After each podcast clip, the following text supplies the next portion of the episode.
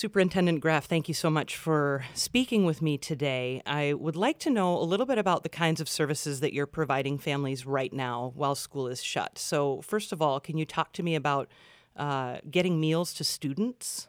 Sure. Well, currently, MPS is providing 2 meals per day for all students under the age of 18, and we're doing that through our spring break. So we provide those weekly meals.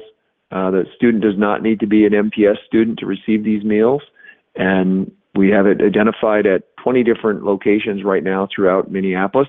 And I will note that we're also making some changes to our distribution process in order to make sure that we're more easily accessible to families.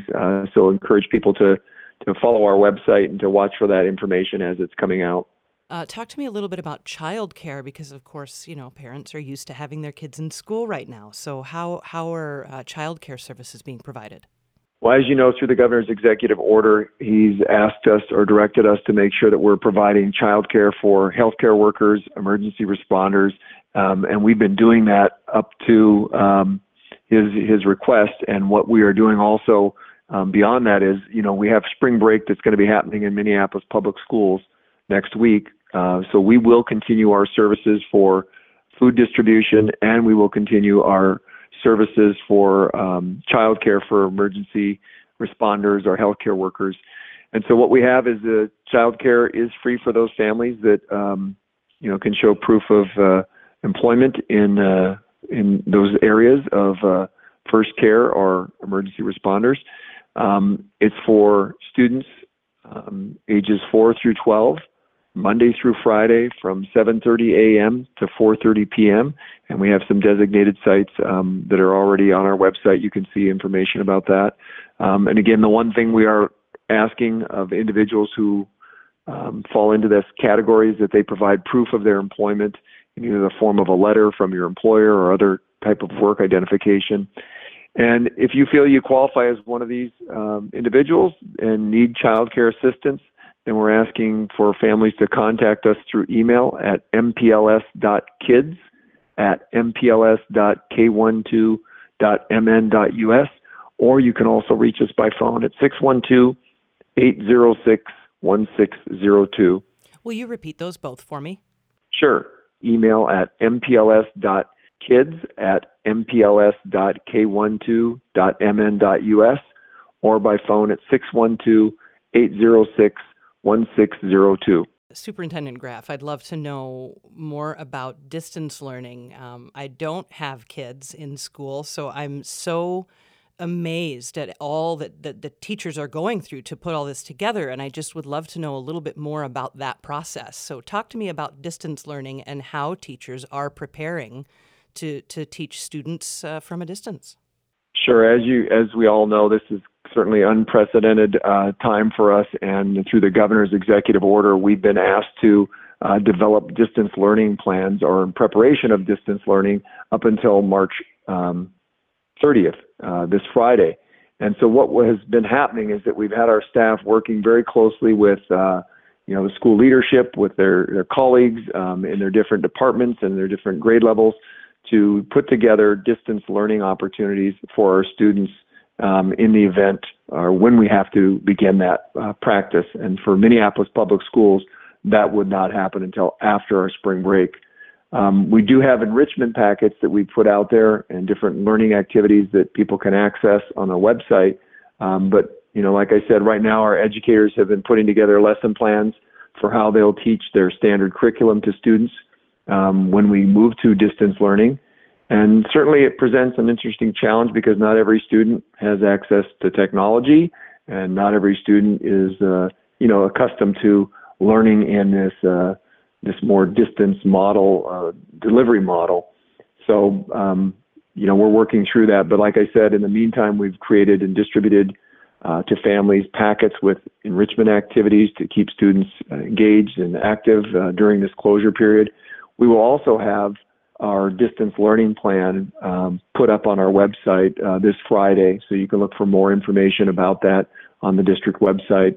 But I do want to also let people know that distance learning for Minneapolis Public Schools will not be taking place until after our spring break, is through. Sure.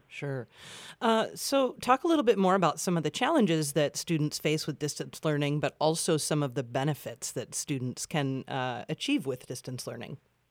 Well, one of the benefits is obviously because we're now in this space with the pandemic of COVID-19 and wanting to practice the social distancing and making sure that we're minimizing our movement around our communities and interactions with others, it is providing us still access to learning experiences.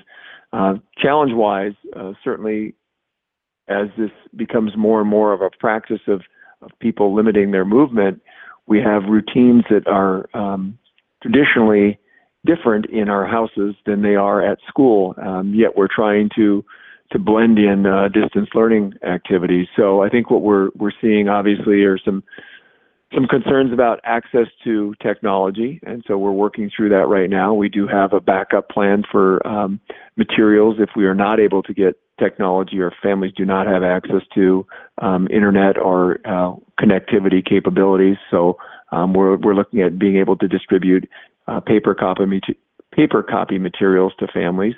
So that's one thing we're working through. I think the other challenge is just what does the routine look like? And as you move toward media and technology for learning, we have to be mindful of the strain that happens for students with their eyes.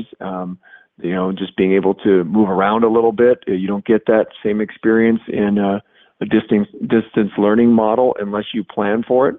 So we're offering some guidance for families as well as to what are ways to support the students as they embark on this new practice of learning. Again, different age students handle it differently. So we want to make sure that we're supporting our families as they're also trying to manage, perhaps their work from home or their supervision of other children who may not be school-age children, and then just the day-to-day responsibilities of cooking a meal and managing everything else that goes on in a house. So trying to provide some different examples. I would say the structure and the routine and rituals are really, really helpful for students. And we know that, you can't expect a student to sit on a device for an extended period of time and have that be, productive. So really need to schedule in some breaks and look for different activities that can still provide movement and engaging creative practices that are aligned to the standards.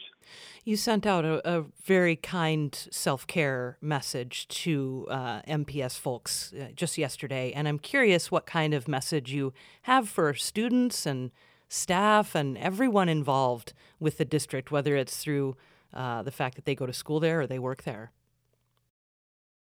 Well, I think that, the response that came from that email that went out was,